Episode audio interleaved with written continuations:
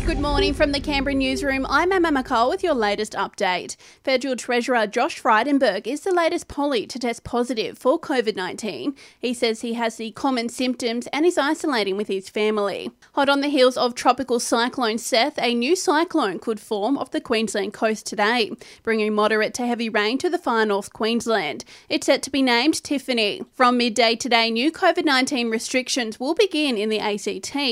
All hospitality and licensed venues, including cafes, bars, nightclubs, and entertainment venues, must ensure customers are seated whilst eating and drinking, while dancing is banned. Most Category 2 and 3 elective surgeries will be paused at Calvary Public for the next six to eight weeks, with our health system under increasing pressure.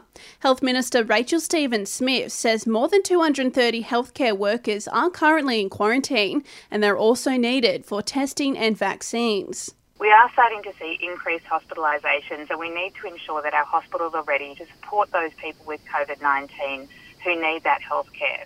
Further measures are also possible, including possible limits to gatherings both inside and outdoors. Today is day three for the 2022 Summer Nats here in the capital. It's going to be a great day out at Exhibition Park. Tickets are still on sale. There's a small number left in our uh, limited capacity for today. Um, and we'd love to see particularly Canberrans who may never have been to the event. To come in and see what all the fuss about Summer Nats really is. Director Andy Lopez there. A jam packed schedule is locked and loaded for today, including the top 60 finalist show Lawnmower Racing, Mullet and Tattoo Comps, and the Burnout Qualifiers, before heading into a fireworks show and live performances tonight. And snake sightings in the ACT have been down this summer, and the recent wet weather is the reason why. But ACT Snake Removals owner Associate Professor Gavin Smith is sending a timely reminder that they are still out there and and they're getting more active the warmer it gets. People will often say to me, Oh, I've never seen a snake in 15 years. I've been living in the suburb. And of course,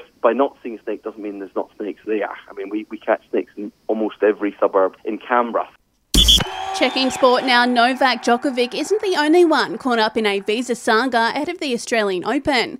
Czech player Renata Voráčová is reportedly being held in the same immigration detention hotel as he is after being picked up on Thursday. She'd already played a warm up match in Melbourne before being tracked down over a vaccine exemption. World champ Ash Barty's into tonight's semi final at the Adelaide International, where she'll face the tournament's defending champ Iga Swiatek. And the UC Caps prepare to take on the Melbourne Boomers tonight in country Victoria. After their game was cancelled on Wednesday night, forward Michaela Roof says the team is prepared for any change that may come their way we're finally just like realizing we just need to roll with the punches and and take what's in front of us. You know, we're not getting stressed out. We're just like, oh, well, another change. It's just the way it is this year.